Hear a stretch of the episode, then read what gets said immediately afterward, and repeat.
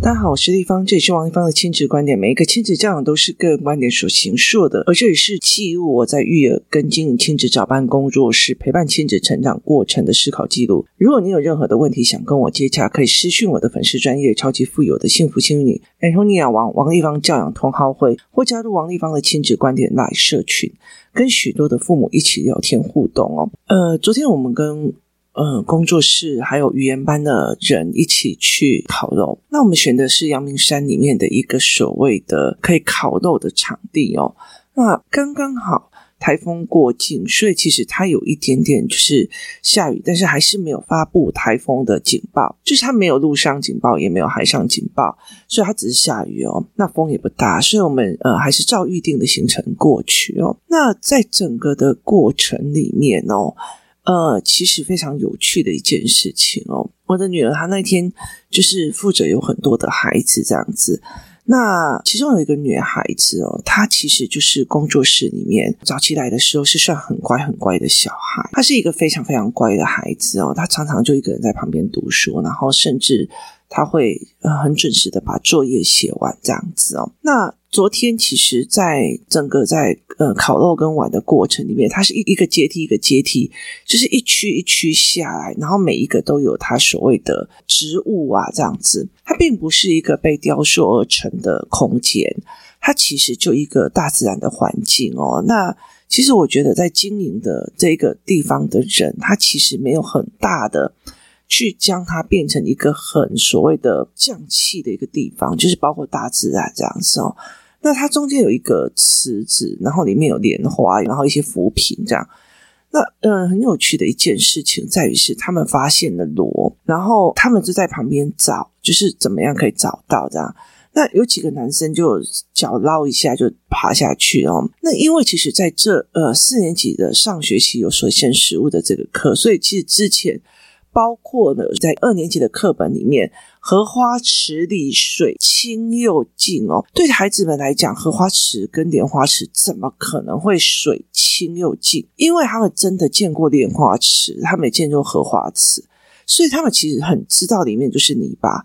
上次我们去窑考的时候，有一个小孩就直接跌入了所谓的莲花池，全身上来都是泥巴。而且你看莲藕在挖出来的时候，它其实就是都是泥巴。所以什么？呃，织女都在荷花池里面游泳啊？那个是用常识去看就知道它是不可能的。那在这整个过程里面哦，他们为了要抓那个螺，或者是在观察那些所谓的水生植物哦，他们在好奇这个是怎么弄的哦。他们其实就把裤管给卷起来，然后开始踩在那个泥土里面哦，然后开始在抓，看看他怎么做这样。也意思就是说，他们不会觉得因为，那很脏，这个会怎么样哦？那这个女孩子其实她就一直很紧张，因为她觉得说，哦，这雨伞如果坏掉，我被我妈骂死，我妈会飙哦。然后她会觉得说，呃，她鞋子就脱下来，然后再踩进去。这这一幕，她妈妈在远远的地方看，她就是说，哦，我不会被骂哦。那其实她妈妈是笑着的，为什么呢？因为其实我们后来其实，在很多的状况里面哦，去思维这件事。那同样一个时间哦，其实因为这一个场地哦。他在入门的时候有一个所谓的钟，就是他有一个铃铛，大的一个铃嘛。那呃，通常都是如果老板不在那个地方，那你要去找老板的时候，你就敲那个铃，当当当当当当当当，然后老板就会过来。那那个当当当当那个铃很大，那我儿子就一直很喜欢敲，敲一敲他就掉下来了哦，就是。那那个时候，就是所有的小孩就冲回来说：“丽芳姨，丽芳姨，你儿子把那个铃给他弄下来了。”然后后来我我就打那个手表电话给我儿子说：“现在怎么状况？”然后他大概就有解释一下。于是我就上去，我走到一半的时候哦，我儿子就已经下来说：“呃，他只是把绳子弄断掉。”然后呢，老板在修。那我说老板有看到，他说老板在修。那我就说，那你有没有谈赔偿？那他就说没有。那我就说走，那我们去谈赔偿哦。那就一群小孩就跟着我，然后很好笑的一件事情，他们的好朋友在那边叮叮叮叮，他就跟他讲，你不要一直叮那么大力，等它坏掉怎么办？真的就是整个掉下来坏掉。那我去看的时候哦。这个老板已经在修那个铃铛，那他在修这个铃铛的过程里面，我儿子就过去说：“老板，对不起，是我弄坏的，请问一下我要怎么赔偿？”那老板就说：“哦，没有，那个绳子断掉了。那那个绳子断掉，所以重绑就好了。”那他就说：“那怎么谈赔偿？”他说：“不用赔偿啊，这修一修就好。”那就看到老板他就是拿着那个所谓的那个镊子哦，在绑这些东西哦。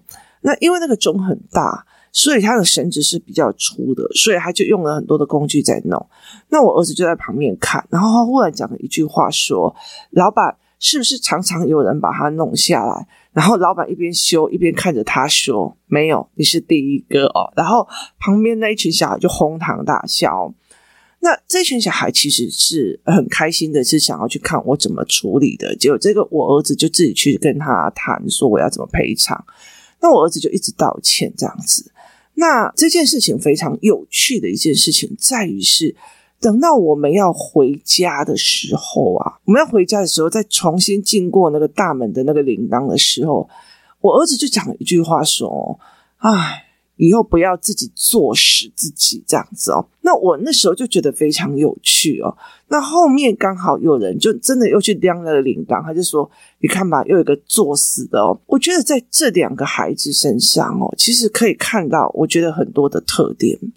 所谓的在早期里面哦，我遇到了非常多的所谓的共学团体或自学团体，他们很在意的一点就是不要为孩子设限，不要为孩子设限，不要为孩子怎么样哦。可是，其实在我小孩很小的时候，例如一二三年级的时候，其实在我工作室里面有非常多的妈妈就一直会觉得说：“哦，王立芳，你也没有把你儿子教好，你看他也会乱讲话，他也会讲脏话。”他会乱闯祸，他会怎么样怎么样？然后你看他作业都写得很难看，他怎么样有的没有的哦。你也没有把你儿子教到多好啊哦，那你的女儿也没有考上非常好的名校啊哦。那我就觉得在这整件事情里面，它是有趣的哦，因为其实工作室里面那种很乖很乖的孩子，一回去就把作业写好，怎么样有的没有的。后来我发现他的阅读理解没有那么的好，可是，在很多的状况里面哦，例如说，他要不要把鞋子脱掉进去踩一下泥巴，感受泥巴的感觉哦，他都要。一直自己在折磨自己哦，例如说他考试考不好，一出来就说就是我太粗心大意了，就是我一直都没有看清楚，就是我怎样的。那我儿子出来就说妈，我这一次考试考不好，回去哦，我们再一起想办法，再把它考好一点。就是你了解这意思吗？就是所谓框架出来的孩子，他当他稍微脱离一点点框架的时候，他自。编的能力很强，自编的就是自我鞭打自己的语汇就很强，就是我一直很粗心，就是我怎样，就是我怎样，你知道吗？自我鞭打自己的能力很强。那从小的时候，我发现有很多的妈妈，尤其是很厉害的妈妈，她状况很大，就是从国小一一年级一直颠到她很高，就是来作业写出来拿出来看，怎么样，有的没有的。然后一样一样，然后首先是这个好写完，他就盯着你写完，再来第二个，再第三个，所以他其实很顺序，很快的就把它写完了。我觉得这个东西对我来讲，我会在四年级的时候开始做，而不是在一二三。为什么？因为我很想知道他状况是怎样。那我会让他的认知产生说：哦，原来要这样子往前，原来这种输的感觉不好，原来功课这样子别人看得出来怎样怎样。就是我必须去看他哪些问题出现，而不是一刚开始就给他框架好。那很多的时候，就是我的小孩他就是一直很，你有时候会开始。他觉得这好玩，他就开始弄，然后结果闯祸了，就一直叮叮叮叮叮叮叮，然后叮到他闯祸了。可是他很重要的一件事情，他到最后就是我以后不要自己作死哦，意思就是说。他开始了因为经验值而产生的自我修正系统，就是我也大鸣大放的一直在骂脏话，我妈也不会骂我啊，干嘛的没有的哦。可是他到最后在每一句脏话里面，例如说他每次说干。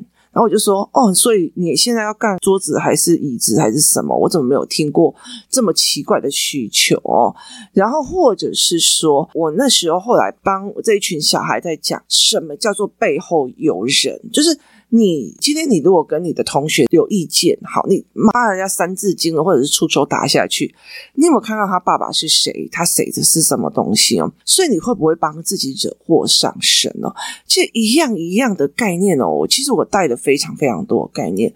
我记得那时候三级警戒过去之后，我们三年级一进到学校去哦，我儿子有多少的问题，你知道吗？三字经满天飞，那一群小孩，男生一群。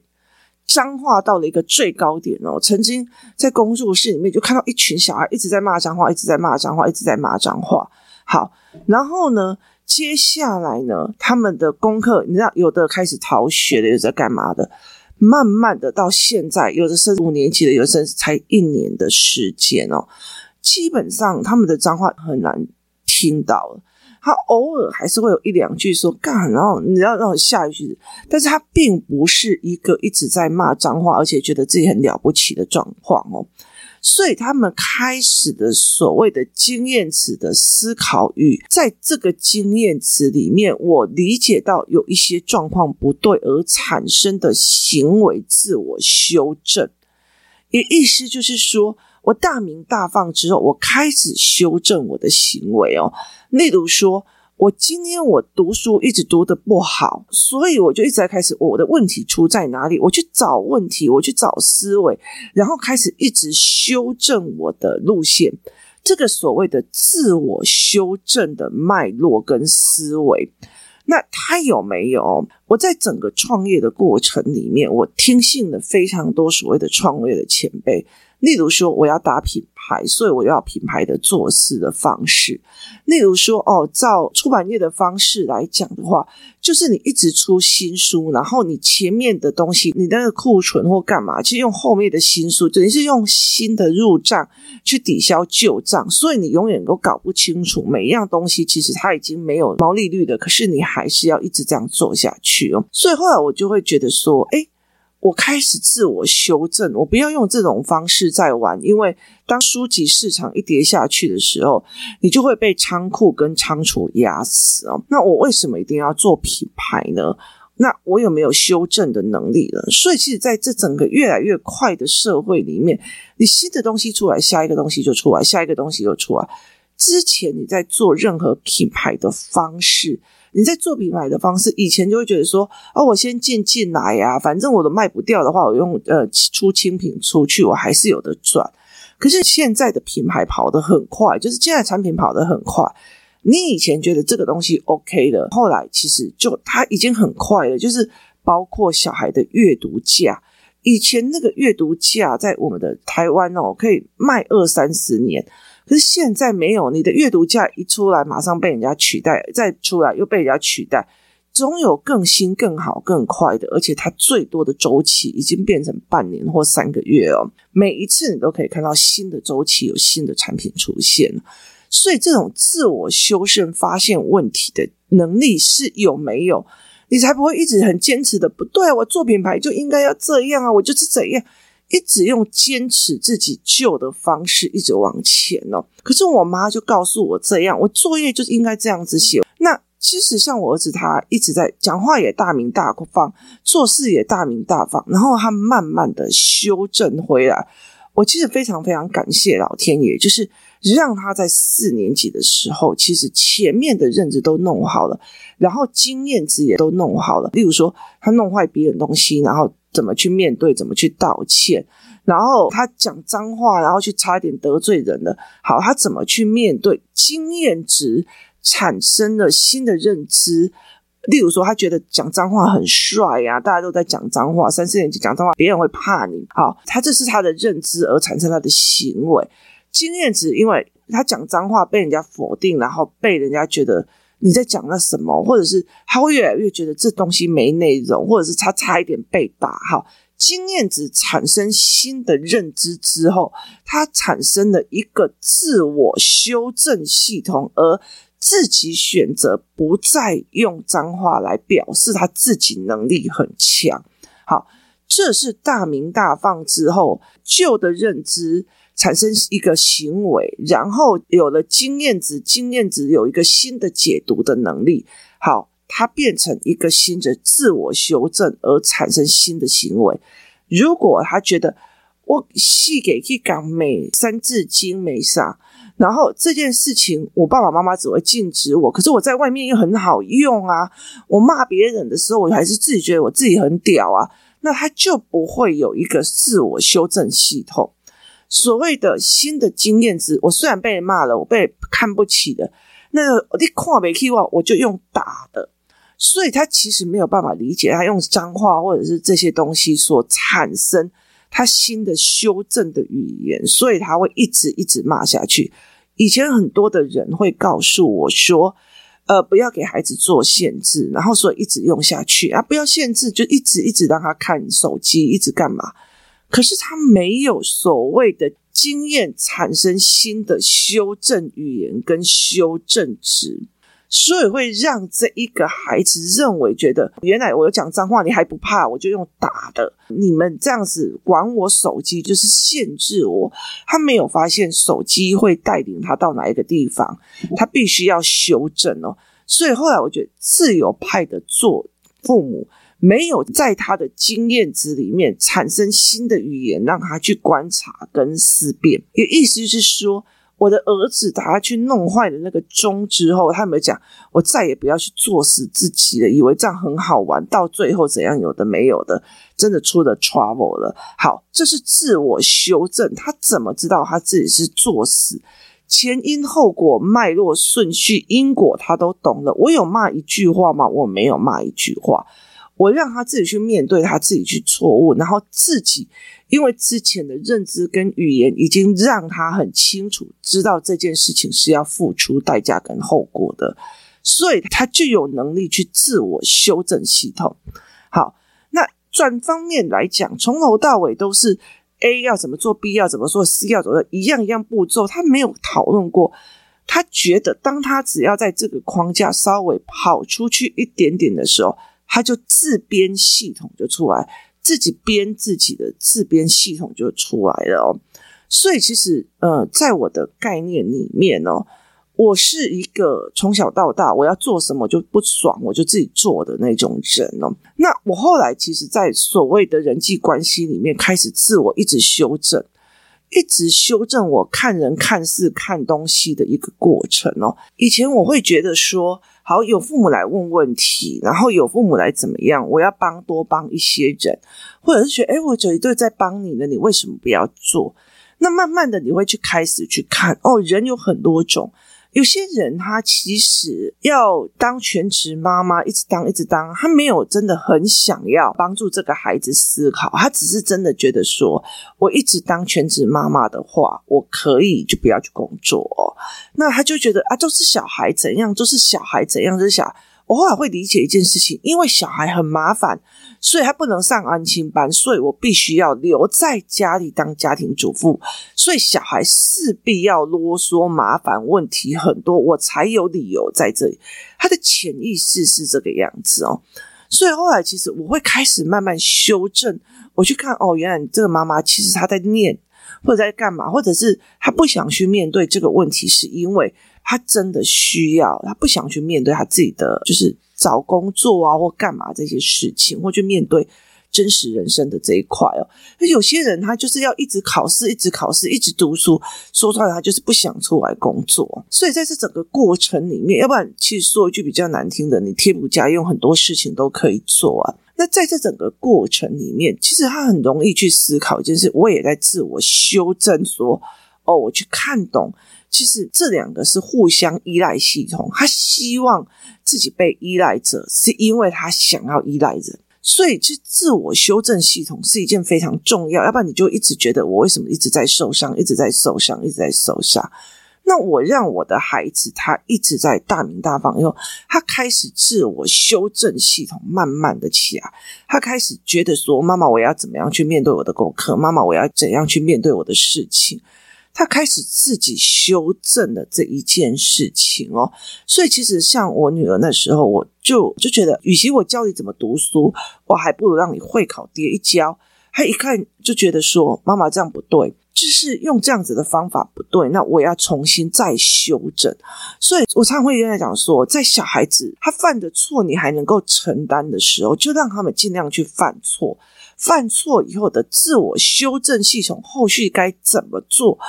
该怎么去认知？你才知道嘛。这个孩子犯的错，你才知道哦，原来他不懂这个，原来他不知道这一件事情。所以我们就该怎么教？例如说，小孩子他们就觉得我就有扫地了，我就有做事了。可是你监视器一看，没有，他不是真的在扫地，他也不是真的在做事。孩子一看就会很清楚的知道不对劲，他才可以开始自我修正系统哦。所以其实我们常常会在讲一件事情，有没有办法自我修正？我觉得我就是要当一个有品牌的老板，好跟。我现在觉得这个世道不行了，这个状况不行，产品的替换跟迭代率非常非常的高了。好，那我怎么做自我修正系统，或者是我怎么去做自我修护的一个概念？这是一件非常有趣的事情哦。所以，其实，在很多的过程里面，我会再开始在想，我要给小孩的是什么？所以，其实慢慢的，现在已经到了小孩，我的儿子已经四年级了。其实，在一二三年级的时候，看到我儿子多么特别的状况的时候，大部分的人就觉得啊，你看你的小孩胡搞瞎搞啊，你怎样有的没有的哦。可他现在大概已经四年级，他在读书的认真，然后他在遇到事情的时候在帮你处理的状况，还有他在跟你谈的事情哦。像我们昨天出去玩的时候，那有一个小孩，他其实行动比较不方便。那他回来的时候，所有的语言都是这个孩子。我以为他从头，我儿子就在玩玩。他说这个孩子非常的健谈，他很喜欢跟人家聊天，他的话题非常非常多，他的思考非常的缜密，他可以跟大孩子聊天，也可以跟小孩子聊天。他行动不方便，可是很认真的去练走路。她是一个让人家非常敬佩的一个姐姐，就是大她一届。我现在五年级哦，那我就一直以为她就只是顾着玩的孩子。可是问题，她在回来的时候一直跟我谈这个孩子。那如果我遇到这样的孩子，就是我遇到这样的姐姐，我该怎么帮她？那另外一个孩子就一直在问说，他的爸爸妈妈为什么要对他那么的严格？就是一直要逼他去走路，一直逼他去做什么？那我就跟他讲说，因为他如果没有练他的脚，他会萎缩。所以所有的孩子一直说，所以他爸爸妈妈看起来是凶他的，可他的心里面是真的为他们好的。那如果我们一直觉得很心疼这个孩子，就不让他做，他就是脚会越来越萎缩嘛？我就对这一群孩子，他们在观察这个小孩，觉得他真的很努力，然后状况。真的非常好，然后他们在问我说：“那我们要怎么样才是真的帮这个孩子？”所以他们会去跟他聊天，会去跟他做很多的互动哦。所以其实我后来慢慢的在理解一件事情，就是如果你一刚开始给了非常非常多的规则，当他想要自我解放或者是在用的时候，要么就很狂，要么就会自编自己。就是自编自己，就是哦，我我一定是哪里做错，我这样还好吗？我这样很不乖的，我这样很怎样？我妈妈一定会疯掉，我妈妈一定会怎么样？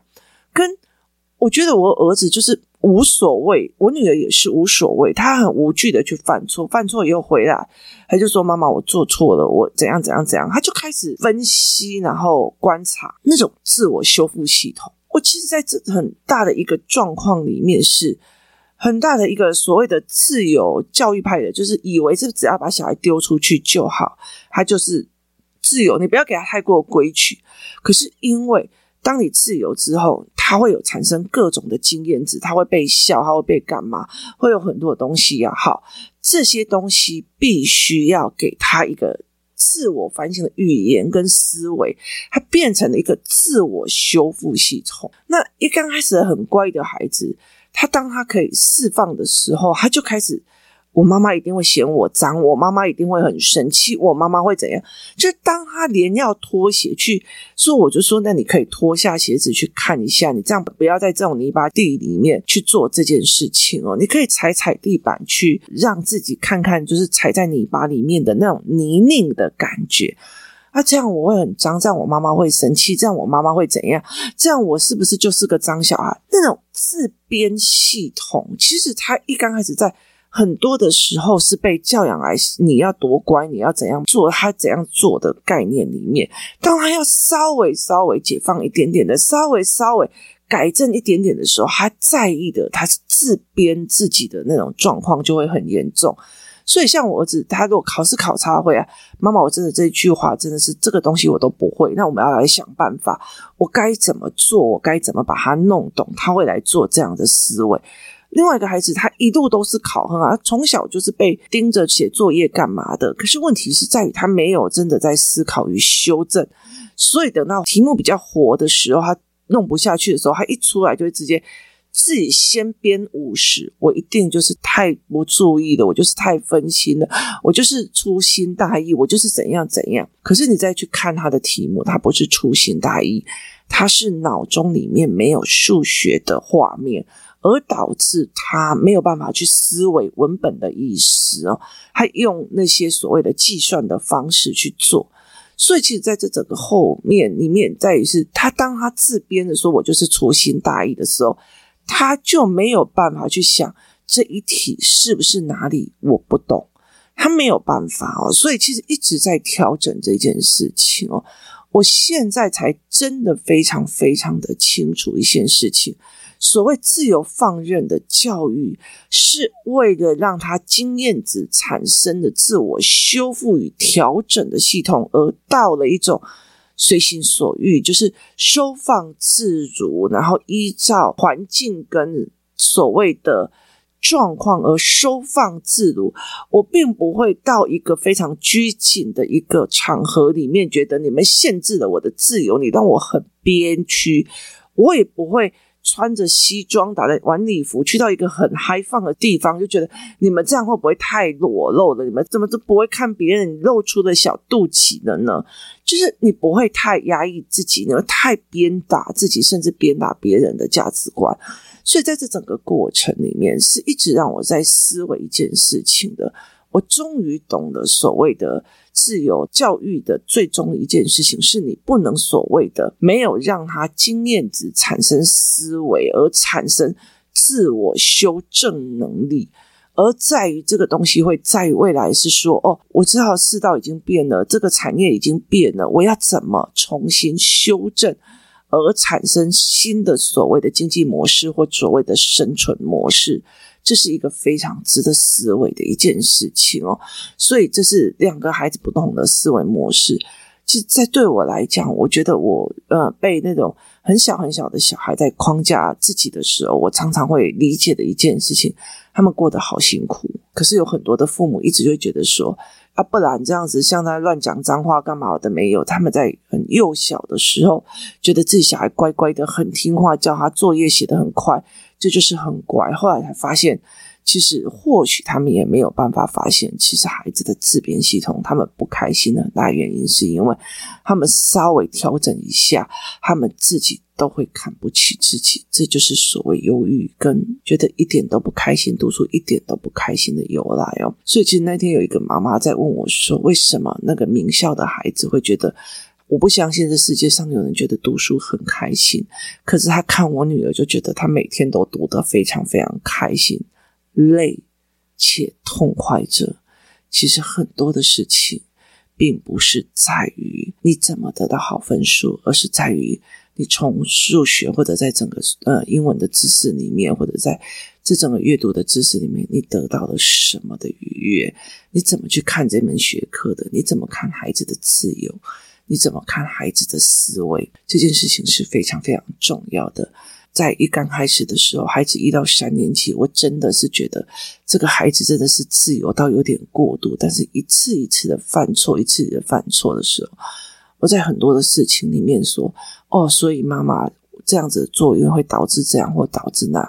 妈妈，所以原来你们看到的我是这个样子哦，原来你们理解到的我是这样的思维哦。”所以他开始自我慢慢的修正系统，而这才是我要的，就是你大名大放之后，慢慢的自我修正，慢慢的自我修正，而不是在你被压抑了过后，当你往前一点点的改变的时候，你还会自编自己，一定是我烂，我怎么可以做这么脏的事情？我怎么可以把鞋子脱下来踩一个泥巴土地？这才是一个非常重要的思维。当这个孩子把脚踩下去泥巴里面去感受那泥巴的时候，妈妈在远远的地方是笑着，因为这个孩子太紧绷了。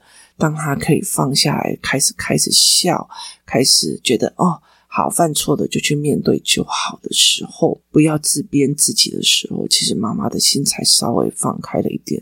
我们永远不知道我们在一二三年级小孩小时候所谓给他的规矩，他是不是真的懂？呃，哪一种规矩是你要的？是一刚开始就限制了，然后给了框架，还是？慢慢的依照经验值而产生的自我修复系统，还是只是放任的孩子，希望全世界同理这个孩子，而完全没有在他所有的经验值里面让他思维、让他考虑、让他有脉络而产生的自我修复、自我修正系统，这是一个值得非常思维的事情。今天谢谢大家收听，我们明天见。